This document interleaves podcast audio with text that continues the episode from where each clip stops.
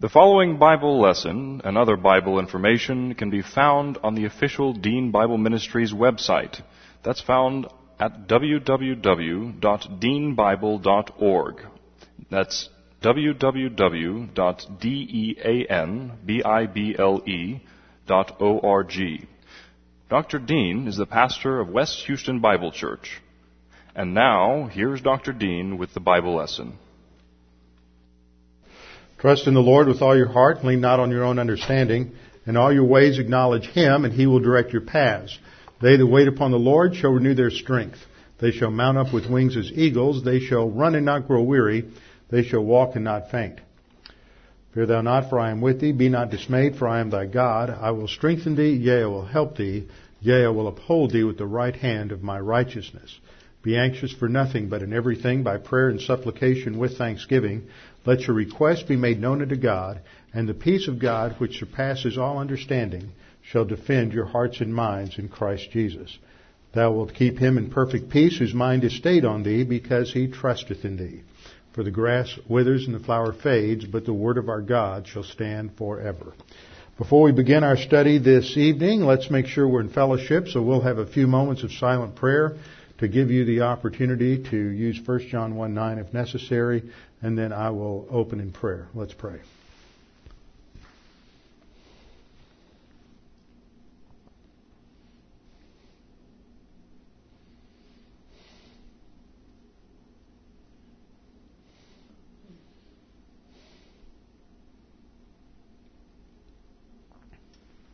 Father, we thank you for the opportunity to study your word, that it is a lamp unto our feet and a light unto our path, and it is in thy light that we see light. Father, we pray that as we study the word this evening, that God the Holy Spirit would challenge us with its meaning, that we would recognize that every part of Scripture is designed for our edification and our advance, our spiritual growth, to teach us how to look at every aspect of life from your perspective and to broaden our horizons from simply thinking about our day-to-day lives to our future destiny in heaven, our inheritance, and what you are preparing us for as we move towards the future, as we move towards your uh, ultimate plan of resolution in human history. We pray these things in Christ's name. Amen. Open your Bibles to Genesis 25. Genesis 25, and we are well, we're going to get into a mess of soup tonight.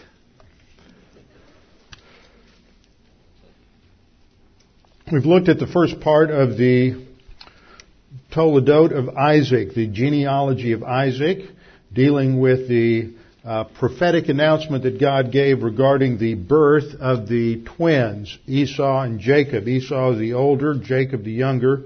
And the prophecy is that they represented two nations two nations, and the struggle within the womb of uh, Rebecca was such that this foreshadowed their future struggle between the two nations. And God laid down the principle in His prophecy that the older would serve the younger. Now, in the ancient world, in Israel as well as in surrounding ancient Near Eastern cultures, there was a law of primogeniture primogeniture meant that the oldest son was the one who received a double portion of inheritance blessing. He was the one who had the privilege, the honor. He was the one who would uh, be the primary one to carry the family name forward. And yet, as we see throughout the history of the patriarchs, God is using a reverse principle. The younger will be the one through whom or to whom the blessing goes. So it went to Isaac and not Ishmael who was older. It's going to go to Jacob and not Esau who is older. So God is not following the traditions of man, but is setting forth his own, his own standard. Now last time, or the last few times we dealt with how the New Testament utilized uh, Esau and Jacob in terms of a, the uh, representatives of God's choice for the historical plan of Israel. Now we're going to get back into the uh, narrative itself, where after the Lord announced the prophecy about the older serving the the younger, we're told in verse 24, when her days were fulfilled for her to give birth, indeed there were twins in her womb. The first came out red, he was like a hairy garment all over. He's red and hairy. We'll look at what that means in just a minute. And so they called his name Esau. Afterward, his brother came out, and his hand took hold of Esau's heel, so his name was called Yaakov, or Jacob. Isaac was 60 years old when she bore them. Now we come to our passage in verse 27. We have gone through this already up to this point. So the boys grew.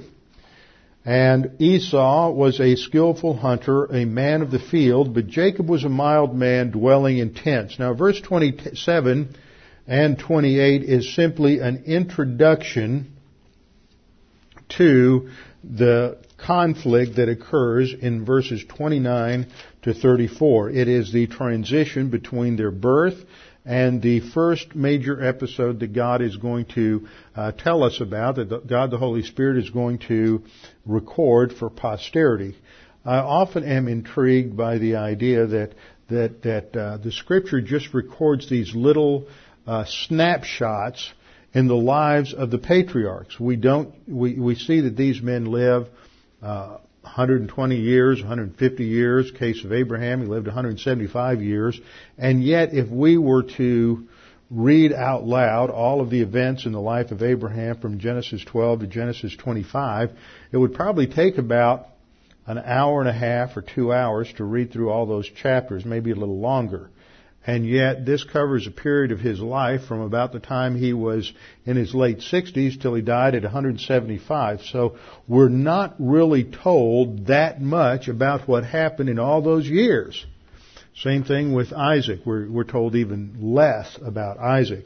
In fact, most of the Toledot of Isaac focuses on, on Jacob rather than Isaac. Very little is uh, revealed to us about Isaac himself. So after the birth of the twins, the boys grow up, and by the time we get to verse, the, the thrust of verse 7, they are uh, grown men. They are adult males.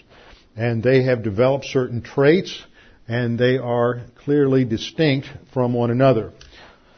Esau is a skillful hunter. Now his name Esau is an interesting study. Uh, he is, uh, it says that he was red when he came forth. When he was born, he was, uh, he came out red and he was like a hairy garment all over. Now in the Hebrew, there's a, there's a play on words here. This is a, uh, a pun. The, the Hebrews loved these word plays. The word red or ruddy is the word Adom or Adem, as you see up there on the screen. The word for Edom, which is the uh, uh, which describes the descendants of Esau, who were neighbors to Israel, who lived to their southeast, is the is a slightly different word. The consonants are the same, other than that one vowel point that's in there, but the consonants are the same, and there is a play on words here that Esau is red or ruddy, and this is an explanation or begins to give the explanation of the origin of the term for the Edomites. He is also said to be hairy. And the word for hairy is this word over here, sa'ir. And the consonants in that word which would be the S, the sheen, and the ayin, and the resh. The S, and then that little thing that looks like an apostrophe, that's actually a consonant in Hebrew, and the R, are the same consonants that you find in the name of Mount Seir, and Mount Seir becomes a name, Seir becomes a synonym for the Edomites, and it is located in the territory of Edom. So there's a foreshadowing that goes on here with regard to his name and the description of him at birth that that uh, plays on the meaning of these uh, similar words.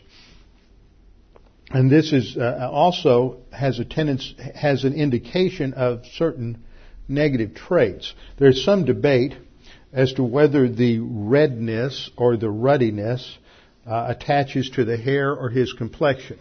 Was he a red-headed baby with red hair all over him, or did he have a ruddy complexion? What's interesting, we, we can't really decide from the text, but the, in the ancient world, there was a prejudice against a red-headed person. So if you're red-headed, you'd, you'd be thought to be somewhat cursed of God in the ancient world. And this, in fact, extended up through the Middle Ages. And so that in the, in the uh, Middle Ages, they frequently depicted Judas Iscariot as a redhead. See, sometimes we have in, in, you know in movies, you watch a movie, you get some uh, guy with black hair and a widow's peak and a pointed little black beard, you immediately know this guy's the villain. Well, in the ancient world and up through the Middle Ages, they did that with a redhead. So uh, there, there's a, a hint here in terms of his being a redhead that he's the villain. On the other hand, a, someone who is ruddy in their complexion, like David, was thought to be a hero. So there's these little little hints in the text. You have to be aware of uh, the nuances of the ancient world in order to pick up some of these underlying themes and the foreshadowing that's that's going on in the text. So Esau is presented as a skillful hunter. Literally in the in the Hebrew, it says that he is a knowing hunter. That means he's learned all the skills related to hunting. He knows the animals. He knows their, their traits. He knows where they go. He knows how to track them. He knows how to trap them. And he knows his weapons so that he is a knowing hunter, not, and that knowledge has led to skill. So it is often translated here with the idea of skill, but it is the idea of knowledge and experience uh, that has made him a productive hunter. He's further described as a man of the field. Now, this is a use of the field that has uh, more like uh, the title of the uh, sportsman's magazine Field and Stream than it is the uh, agricultural field. He is a man who hunts. He's an outdoorsman. He is rugged. He is a man's man and he focuses on the outdoors. He's he's like Jeremiah Johnson. He's just uh, tough and he is rugged and he lives outdoors and he smells like he lives outdoors and he uh, loves to hunt. And now that's going to play in when we get to Genesis 27, so don't be chuckling too much because they're going to have to disguise the smell of Jacob when they pull the big farce on uh, on Isaac and and uh, defraud Esau out of his blessing. But he's a skillful hunter, he's a man of the field, but Jacob, in contrast, is a mild man dwelling in tents. Now, that translation of mild is somewhat questionable. In fact, I can't be sure, no one can be sure really, uh, what the emphasis on this particular word is. The word in the Hebrew is the word tam, T-A-M. And the word tam is predominantly translated with the idea of moral perfection. But that doesn't make sense in this passage. There's no contrast of morality here. You wouldn't say, well, in contrast to Esau being a skillful hunter, Jacob was a perfect man. See, that just doesn't fit the context. That's not what we're talking about here. And so the meaning of uh, tam also has the sense of complete. What does that mean? He's a complete man.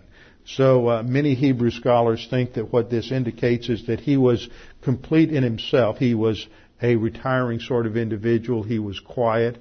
Uh, I think that it may be indicating, if, if, if that's where, where it's going, that he kept to himself. He kept his own counsel, especially in relationship to what we're going to see here in the underlying current is that he's the conniver, he's the heel grabber, the supplanter. He is biding his time and keeping his own counsel about his plans to uh, usurp the birthright and the inheritance right from his brother.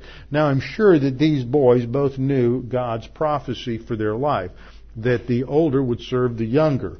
But what we see throughout the initial part of this, this, uh, these next few chapters is that rather than Isaac and Rebekah teaching the boys that they need to just relax and trust God for His provision and that He will bring about the results of that prophecy, they seem to get the boys involved in uh, competition with one another.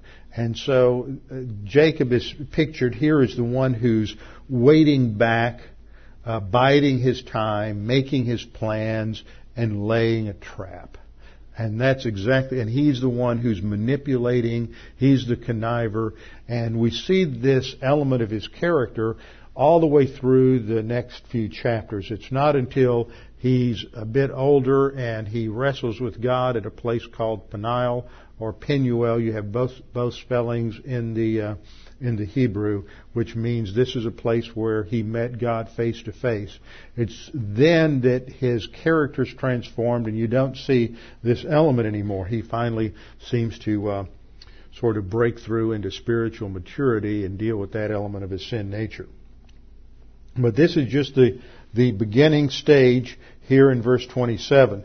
He is a he's a he's a mild man or a complete man dwelling in tents. So he stayed at home. He's the one who's taking care of the records. He's watching over the business. He's learning to take care of all of the, uh, overseeing all of the domestic uh, activities. Remember, Isaac, like his father Abraham, is extremely wealthy. So he, they have a number of servants, people who work for them. And this idea that he's a dwelling in tents doesn't mean he's tied to mama's apron, apron strings or he's just a homeboy, but he is focusing on those those uh, responsibilities back at home, whereas Esau's taken off and he's back in, on the trail uh, hunting animals, and he's gone much of the time. But Jacob is the one who's learning the family business. Verse 28, we learn that there is uh, parental favoritism. Now, you never want to get into this, parents, where you favor one child over another. But there seems to be this favoritism developed within the uh, home. Isaac loved Esau because he ate of his game. Now, what we learn here is a little insight into Isaac's character. He's a gourmand. Uh, for those of you who don't know what that means, he's a foodie. He loves good food. He especially loves good food that's made with, with wild game. He enjoys the venison or wild goat uh, whatever uh, Esau brings home and cooks. And we also learn from this that Esau was a pretty decent cook, and Isaac loved to eat what Esau cooked for him, and that forms the background to what we're going to see in the 27th chapter. So Esau is Isaac's favorite, but Rebekah loved Jacob. Now, once again, just to take us back to the statement that we studied for several weeks the idea that God loved Jacob and hated Esau. See, this doesn't, when it says Rebecca loved Jacob, it doesn't mean she hates Esau, because Isaac loves Esau, he doesn't hate Jacob. This is just a point of their choice, their, their favorites. And so she dotes on Jacob, and she remembers that prophecy that God made that Jacob is the one that would receive the uh, the inheritance and the blessing, and that the uh, older would serve the younger. Now that sets the stage for building into the lives of these two boys this sense of competition and who's going to really come out on top. And nothing that we see in the next chapters uh, is positive towards anybody.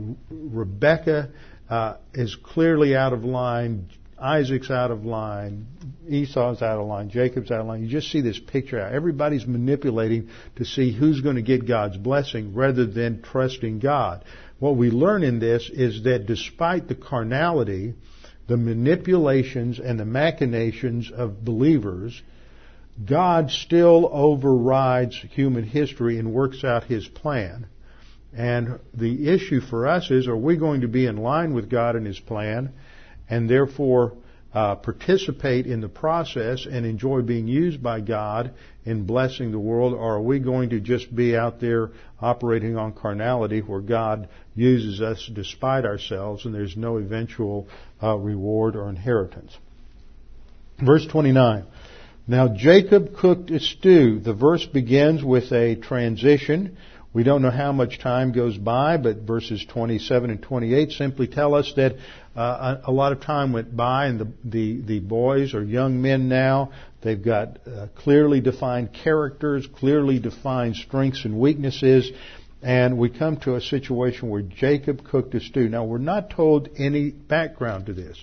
Why was he cooking a stew? And it's not really a stew. Literally, It's the idea that he boiled a boiled uh, a, a, he boiled a boiled meal. The word for boiling is the Hebrew word zud, and the word for stew is nazid. You hear the zd that's in both of those zud and nazid, and so the it's, the, the word for stew is simply a form of the word for boiling. So he's boiling something. He's got some soup going or stew, something uh, that he's cooking. And Esau came in from the field and was weary. Now the, the text doesn't make it clear, but it seems like this is a setup. And it might have happened more than once. The picture we get as we go through the rest of Jacob's life is that he's certainly not beyond uh, planning, conniving, setting a trap, and trying to get his uh, his brother into a situation where he can take advantage of him and make a deal with him over his birthright. And so it appears that Esau's been out hunting, and he hasn't been very fortunate. God has not blessed him on his hunting trip, and he hasn't brought home uh, any venison. He hasn't uh, eaten well. He hasn't had anything to drink. In that part of the world, he would come home. He'd not only be hungry, he would be very thirsty because it's a dry, arid, uh, desert type of country. And so Esau ret- returns and he's physically exhausted.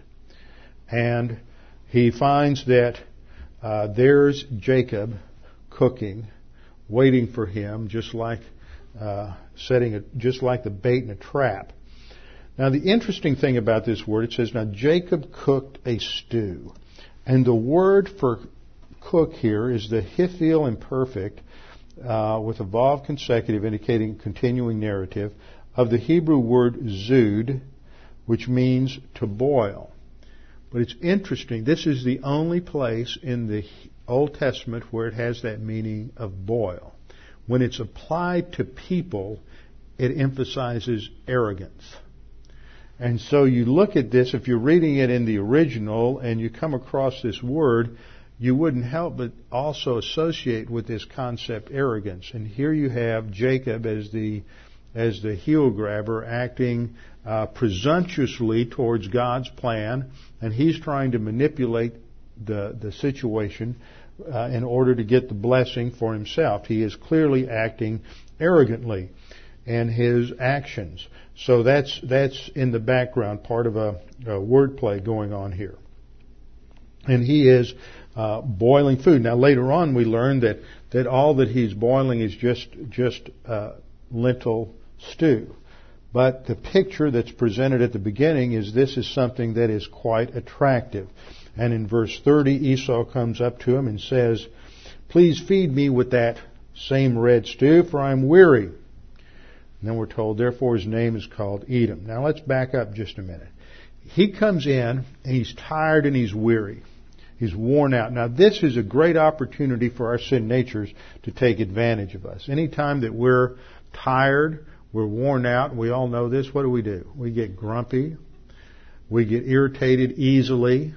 Well, you know, we can easily give in to all kinds of temptation, to all kinds of sin. Whatever your favorite sin pattern is, you know that when you're tired and you're hungry, it's real easy for you to give in to whatever that may be because your defenses are down. You just don't have the, the physical, the mental energy to, to necessarily apply doctrine. So he comes in in a state where his defenses are down, he's tired, he's worn out, and here's where the test comes. And often that's what happens. The Lord allows us to be tested at those times when we're weak. This is what happened with the Lord Jesus Christ. He goes out in the, he's led by the Spirit out into the wilderness, and he's tested by Satan three times after he has spent 40 days in the wilderness without food. So he's in a state of physical exhaustion and a state of hunger when he would be at a very weak point, and it's at that point that, that the devil tests him, and the Lord responds in a state of human weakness by still relying upon the Word of God and using the Word of God to deflect the temptation that Satan brings. What we see in contrast to that, of course, is Esau just doesn't care about spiritual things, and that that is the overriding point of this whole episode, which is where we come in the very last, last verse that Esau despised his birthright. And that is the theological point of this episode because we just get this little snapshot of this this uh, competition between Esau and Jacob, and then immediately after this, our our attention sh- is shifted to Isaac, moving up to to Gerar in Philistia, and we have a 35 verse uh, interlude between this episode and the episode uh, that relates to uh, the de- deception and Jacob going after the second aspect of this, the blessing. So, Esau is in a state of weakness and he doesn't even try to deal with it. He just says, please feed me uh, with that same red stew. Literally in the Hebrew, he says, he does say please. There is a formal, polite uh, request here. He uses a word that we would normally translate please. It's a nice request. Here he comes in, he's famished, he's worn out, and yet he is respectful. He says, please give me some of that stew. Literally, please let me gulp down that red stuff. This red stuff. It, it, it reads very, very abrupt in the Hebrew. He wants the red, this red. And the picture of this red stuff is a picture that, that we get at this point of a rich, hearty stew. I mean, it's something that looks really good. And uh, it's red, and so that, again, we have another a paronomasia. That's a technical word for a pun. We have another paronomasia or wordplay here on his name, on Edom and red. And this becomes a nickname for him because he makes such a fool of himself at this point. Can you imagine making a decision like this and then having that hung on you as a nickname for the rest of your life? It's almost as bad as Rahab the harlot. You know, we're going to meet her in heaven, in the millennial kingdom. How are you? Well, I'm Rahab the harlot. Can you imagine throughout all eternity being known by, by that nickname? Well, that Esau is going to be known by Edom throughout throughout history as the man who loved the red stuff. Now, in contrast to his polite little request, please give me some of that red stuff to gulp down, Jacob just dispenses with all the niceties and he just cuts to the quick. He says, sell me your birthright. He doesn't have any small talk. He doesn't say, now, let's have a little bargain here. He doesn't lead up to it. There's no transition. He just says, sell me your birthright this day. Sell it to me today, right now. And the word that is translated birthright is the Hebrew word bakar, bakar, which is a bakar, B-K-R, are, are the three consonants. I don't have a slide on it. BKR are the three consonants, bakar. And the Hebrew word for blessing is a, is a is a similar uh, makeup. It's BRK, where you get the Hebrew word berakah, meaning blessing. So this is Bekarah, meaning birthright. So the words may even be uh, etymologically related. So Jacob starts pushing this hard bargain to get the birthright. And the birthright is that which belonged by right of birth to the eldest son. And so the picture here is he's baited the trap and Esau has walked right into it and now he begins to develop that reputation as the chiseler, the conniver, and driving a hard uh, bargain. He's, and the way he structures his sentence is to put the me up front in the Hebrew. To me, sell your birthright now. So he's emphasizing that. So let's look at the principal privileges which go to the firstborn in the ancient world. First of all, the firstborn is uh, stated to be given and by God and to be consecrated to God. We see this in Exodus 22:29, where God says, "You shall not delay to offer the first of your produce and your juices, The firstborn of your sons you shall give to me. So the firstborn was dedicated to God. So there's a special place for the firstborn. Second, we see that they stood in honor next to their parents. In other words, all the other children had to respect that firstborn almost as much as they respected their parents, just because he was the firstborn. Genesis 49:3. Uh, Jacob says, Reuben, you are my firstborn, my might and the beginning of my strength, the excellency of dignity and the excellency of power. So the firstborn had a special place of privilege and respect over all the other offspring. Third, the firstborn had a double portion in the paternal inheritance. They received twice as much simply because they were the firstborn. Deuteronomy 21:17, but he shall acknowledge the son of the unloved wife as the firstborn by giving him a double portion of all that he has. For he is the beginning of his strength. The right of the firstborn is his.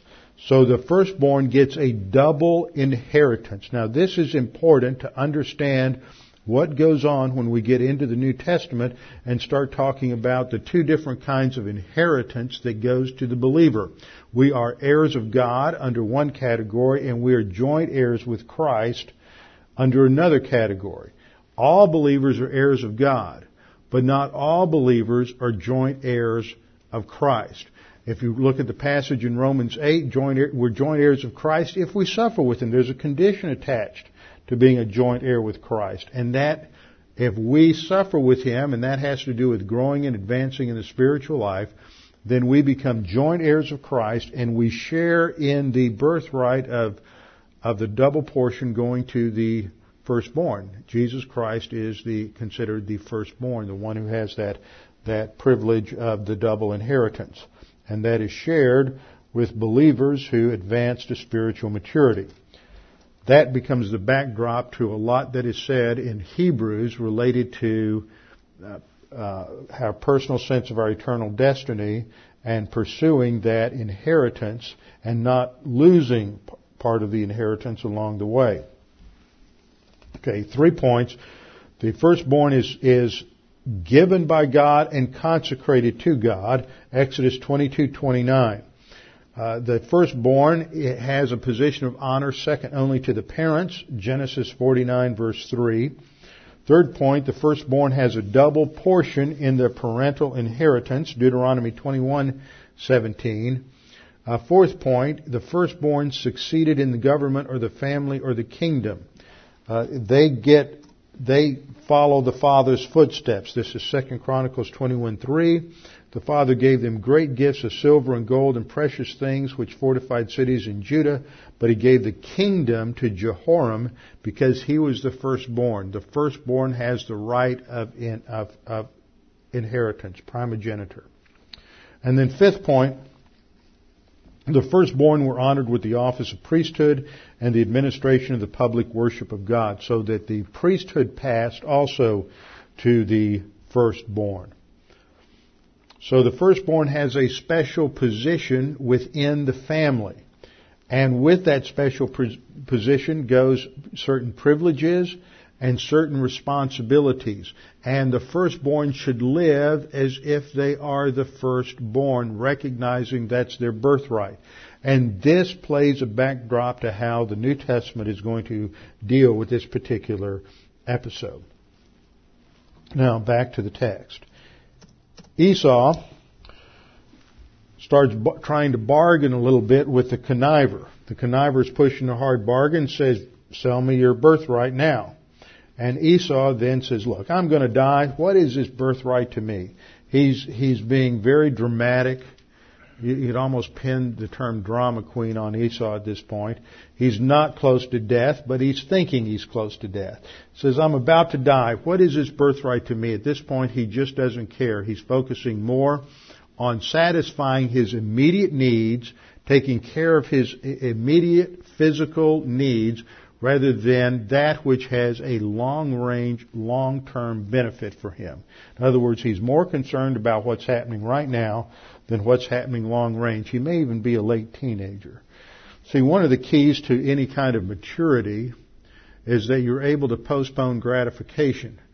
So even if he has passed beyond his teenage years, he's not able to postpone gratification. There's a lack of maturity here. He can't focus on that which has a long range benefit because he's more concerned about uh, satisfying the immediate need of his flesh. So he uh, he thinks that the this bowl of lentil soup is more valuable than this double portion of his inheritance.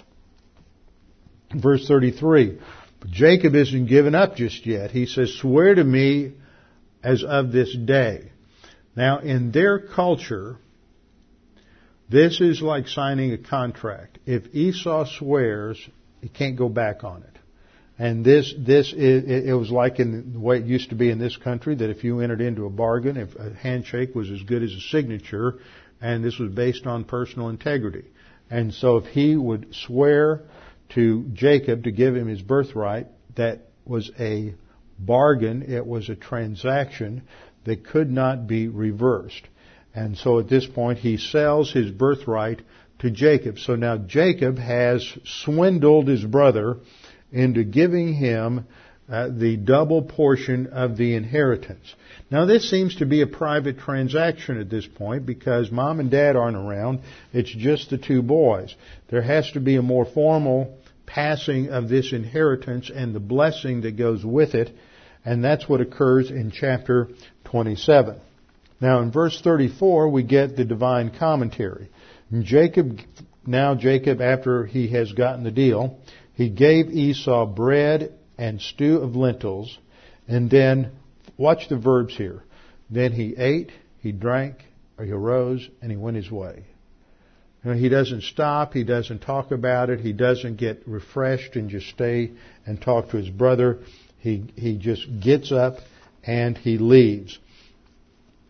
After his talking about everything earlier, his silence at this point stands out as a stark contrast. Does he care about the birthright? Does he have any regrets now that his stomach is full? Or is bitterness already starting to spring up? Is he already starting to resent what just happened? We all know that we've gone through things like that where we've done something that's wrong and immediately we start uh, feeling guilty. We have resentment towards whoever got us involved in a situation. And so it, it seems like the root of bitterness that's spoken of in Hebrews chapter 12 is already developing. Esau, we're told, thus Esau despised his birthright. And the Hebrew word translated despised is the word bazah, which means to treat with contempt or to despise. He treated it lightly. It had no value for him. And he is going to reap the consequences for that, both in terms of his relationship with his brother and his relationship uh, with his father. As God had prophesied back in verse 23, these two represented two nations, and we see the outworking of this conflict between Jacob and Esau as you go down through history. Edom's traditional home is south and east of the Dead Sea.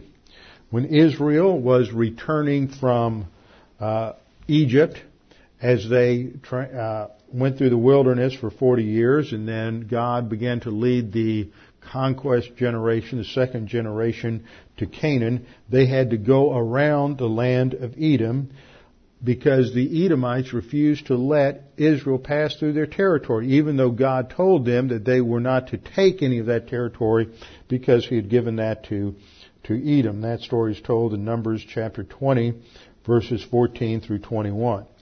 Then later on, in the period of the monarchy, the period of Saul and David and, and subsequent rulers, there is a periodic conflict and war between Edom and Israel. At some, at, there, at some times in history, Edom is taken over and ruled by the king of Israel. For example, in 1 Samuel 14:47, and it's again mentioned in 2 Samuel 8:14. They there were other times when Edom had independence And during that time, it tried to assert itself against Israel. And they were always trying to stab Israel in the back. In fact, at the fall of Jerusalem in 586 BC, Edom sided with the Babylonians and helped cut off the retreat of the Judeans who were trying to escape from the Babylonians. And that action was reviewed rather bitterly by the prophets in Ezekiel 25, 12 through 14, as well as in Obadiah chapter 10 through chapter 14. So there's this, this antagonism that continues through history between Edom and Israel. Then it was predicted that Edom would be destroyed once and for all and incorporated into the kingdom of Israel, and that's also in Obadiah as well as in Malachi 1:4, and this is what eventually happened, and the kingdom of Edom disappeared from history. But the lesson that we get on Esau comes up in Hebrews chapter 12. So let's turn to Hebrews chapter 12 and we'll get a foreshadowing of coming attractions in our Hebrew study on Thursday nights. We won't get there for some time. Hebrews chapter 12, turn to verse 14. Hebrews 12, 14 through 17 represents one basic statement in the in the um, in the passage. Hebrews uh, verses 14, 15, and 16 are all one sentence, so I wanted to start with Hebrews 12:14. This is where we have our basic command in Hebrews 12:14, which which begins with a present active imperative, which indicates a primary command emphasizing a standard operating procedure or characteristic of the Christian life. And the verb there is dioko, which means to pursue a course of action. It means to be earnest and diligent in the pursuit of a goal or objective. It means to move rapidly and decisively towards that objective. It is a strong word for aggressive pursuit of an objective. We are to pursue the objective of peace with all men. We are not to seek to be involved in an antagonistic relationship. We're not supposed to uh, be viewed at enmity with other men, but we are to pursue peace with all men. And then after that objective, it is linked by the conjunction kai to the second object, uh, objective, which is to pursue sanctification without which no one will see the Lord. So it is an emphasis here on the believer advancing in sanctification so that they will have a more intimate relationship with the Lord in the future. That's where this is this is headed. I'm not going to get sidetracked on dealing with that right now, but that's the thrust of this whole section in chapter 12 is that uh, is another warning section in Hebrews that if believers succumb and get distracted by the details of life rather than pursuing spiritual maturity, then it will have an impact on their position, their responsibilities, at, and privileges in the millennial kingdom. So the command there is to pursue peace. And then in verse 15, if you've got an English Bible, it probably just starts with a basic uh, participle, looking carefully. Well, what exactly does it mean, looking carefully? What is the relationship of that ing word to the main verb which occurs in the previous verse? The ing there indicates that it's a participle. And that's what we have in the Hebrew is a participle. And any participle that comes along after an imperative verb is going to tell us something about how to achieve, how to implement the mandate in the imperative verb. Now, when we have an adverbial participle like this, it can have uh, any number of possible nuances, but in a situation like this, the only thing that fits is that the participle is an adverbial participle of means. One way in which we pursue peace with all is by looking carefully at our own lives. So now this is going to give us a little better understanding of what that meant to pursue peace with all men by looking carefully, by giving close examination to what's going on inside of our own soul. Because what happens is when there's people tests and people don't act the way we think they ought to act, people treat us the way we shouldn't be treated, then we have a tendency to react with anger, with resentment, with bitterness, with hostility. Uh, when people really stab us in the back, then we just nurture those thoughts with revenge and vengeance, figuring out some way to get back at them. And we think of all kinds of scenarios that we think the Lord ought to, ought to uh, consider as he applies his side of the deal, vengeance is mine, saith the Lord. Actually, when you trace out the meaning of the Hebrew word for that original quote, vengeance, isn't really the idea of revenge. Because God isn't about personal revenge. He is a God who is concerned with justice. And that's really the thrust of that word, is that God, as the judge of, uh, heaven, is going to bring about justice in the life of those who were unrighteous.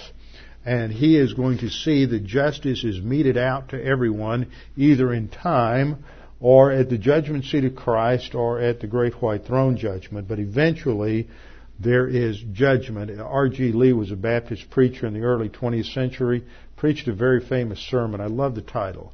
Payday Someday. And there's accountability for everyone at some point in, in uh, either in time or at the judgment seat of Christ or the great white throne judgment. So we are to pursue peace with others by looking carefully at what's going on inside of our own soul when there is a situation where we are mistreated, abused, where someone takes advantage of us, where someone who is a conniver and a supplanter uh, steals from us and we are unjustly treated. Now, we just saw an example of that, didn't we? Esau is mistreated. He is the victim of a of a real con job by his own brother. Now there's, you know, it's tough when you get mistreated or abused by a friend. It is really tough when you are uh, really stabbed in the back by someone who is a close relative, someone you uh, think you can can truly trust in any and every situation. So the writer of Hebrews says that you're to closely exam, examine. You are to give oversight is the idea here. It's the Greek uh, word epi, uh, episkopos, rather, which is the word for episcop, where we get our noun episkopos. We studied that Sunday morning. Episkopos, which is the the Greek word translated overseer or bishop, where we get our word episcopal. It means to give oversight. So the verb episkopeo means to uh, give oversight, to exercise oversight, to pay close attention to something in order to avoid a hazard. So we are to carefully examine what's going on in our own soul lest anyone fall short of the grace of God. Now what does that mean? That means that you lose salvation? No. It means that instead of responding in grace, you fall short of grace. That your response to the person who's just stabbed you in the back, just abused you, just uh, cheated you, just uh, betrayed you, that this person uh, needs to still be treated with grace orientation. But what happens is when we react with anger, resentment, bitterness, revenge, we fall short of grace orientation. We fall short of applying the grace of God in that situation. And so the writer says, lest anyone fall short of, of the grace of God or fail to exercise grace orientation, lest any root of bitterness springing up cause trouble. And this is a picture of bitterness as a root that is that, that sinks down in this soil of mental attitude sins that then bears fruit in many other mental attitude sins. The, the root is bitterness and it develops a plant that produces the fruit of anger, resentment, revenge, hostility, and it causes trouble and not only in our own life, but as we let bitterness play itself out, it affects those around us because we become uh, embittered and nasty and resentful, and that leads to sins of the tongue, gossip, slander, judging others, and this in turn affects others. Now that word translated defiled is the Greek word miaino. Now this is an interesting word. I spent some time going back over the history of this word today, and the primary sense of this word is to stain. It, had the idea of, of, of staining a garment a particular color, giving it a dye job.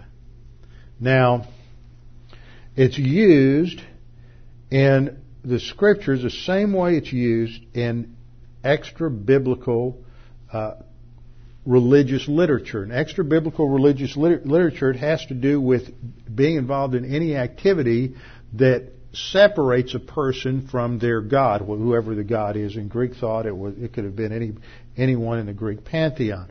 But that was how it was used in classical Greek from the 5th century on. It had to do with any kind of activity that that that hindered a relationship with God. The word is used in the Septuagint, the Greek translation of the Old Testament, in Leviticus to refer to anything that makes a person ceremonially unclean. Now that word unclean is a word that ought to just set off some warning bells and lights in your head because unclean is the opposite of clean or being cleansed. And of course, 1 John 1 9 talks about the fact that if we confess our sins, God is faithful and just to forgive us our sins and to cleanse or purify us from all unrighteousness. That word is the word uh, katharizo, and that word group, katharos, katharizo, is used in the in the Septuagint in Leviticus to talk about a person being ceremonially cleansed so that they can in turn go into the tabernacle or the temple and offer sacri- or, and, and, and worship God. You had to be cleansed before you could go in and worship God. If you committed any number of acts that are out, outlined in Leviticus, touched dead bodies, ate unclean animals, then you would be ceremonially unclean. That doesn't mean you had sinned. You may have sinned, but it doesn't mean that because touching a dead body isn't a sin, but it rendered you ceremonially unclean. Eating catfish would render you ceremonially unclean. Eating lobster would make you ceremonially unclean. Eating shrimp, crawfish, you know, we just couldn't have any fun. You know, so much for Pappadeaux. See, I'm a foodie too. But when you get into when you get into Leviticus, this was this terminology was used especially in relationship to the priesthood and the function of, of the the ceremony and the ritual in the tabernacle of the temple. And what's going on in Hebrews? Who is the writer of Hebrews addressing? It is a community of former priests that had become believers and are now being being uh, tested. They're under adversity, and many of them are wanting to go back into into the Levitical system. That's why a major theme in Hebrews is a contrast of the superiority of Christ's priesthood to the Levitical or the Aaronic priesthood, and the sacrificial, the sacrifice of Christ is superior to the sacrifices in the in the Old Testament. So when the writer of Hebrews comes up here and uses this word miaino to a group of former Levitical priests, what they are hearing is that uh, bitterness and anger, mental attitude sins that all spring from bitterness destroy your relationship with God. And so it's a very clear warning that the way you pursue peace with others is not by going to them and not by compromising and not by working out certain things that may be involved, but it's by looking at your own soul and not letting yourself give in to anger and resentment and bitterness and focus on the hurt, but deal with people on the basis of grace. And we deal with people not on the basis of what they deserve, but on the basis of what, how God treats them eh, on the, on the basis of the cross and what Jesus Christ did on the cross. Now the illustration of the person who responds in bitterness is Esau. Lest there be, verse 16 goes on to say, lest there be any fornicator or profane person like Esau, who for one morsel of food sold his birthright. So he becomes the example of the person who is mistreated, abused, treated unjustly by someone, and uh, gives himself over to bitterness because he has made a bad decision on his own part. Now let's look at the terminology here for a minute. In some, some of your translations it'll say, lest there be any fornicator or godless person like Esau. And this immediately gives the impression that Esau is not a believer. But there's nothing in the scripture that indicates one way or the other about Esau's justification status. It's just not there. The first word there, fornicator, is the Greek word uh, uh, pornos. And the Greek word pornos is generally translated immoral, but it is a word that relates to uh, a male or female who has prostituted themselves for personal gain. And this is exactly what Esau, Esau does in selling his birthright. He's more concerned about his own immediate pleasure than he and selling selling it for, for personal selling his birthright for personal gain than he is for the long range value of his birthright. The second word, godless, is the Greek word babelos. And this is a word that is used in contrast to hagios or holy, which means to be set apart to the service of God. So something would be set apart to the service of God and thus it's holy. Something that was not set apart to the service of God but was for everyday use that people used uh, in any situation everywhere is, would be called profane or common. And thus the word babelos means something that is used in a common or profane manner. That means in some cases it means pointless or worthless. In other cases it refers to that which is worldly and that lacks eternal values or is, in, is or lacks God's values. So what Hebrews 12:16 is saying, lest there be any anyone among you who is prostituting or selling their birthright for for personal gain in the immediate present, or a person who has values inconsistent with their position in God's royal family, like Esau, who for a morsel of food sold his birthright. As believers in the Lord Jesus Christ, we're members of the royal family of God, and we have a royal identity, and God has given us a destiny to rule and reign with the Lord Jesus Christ.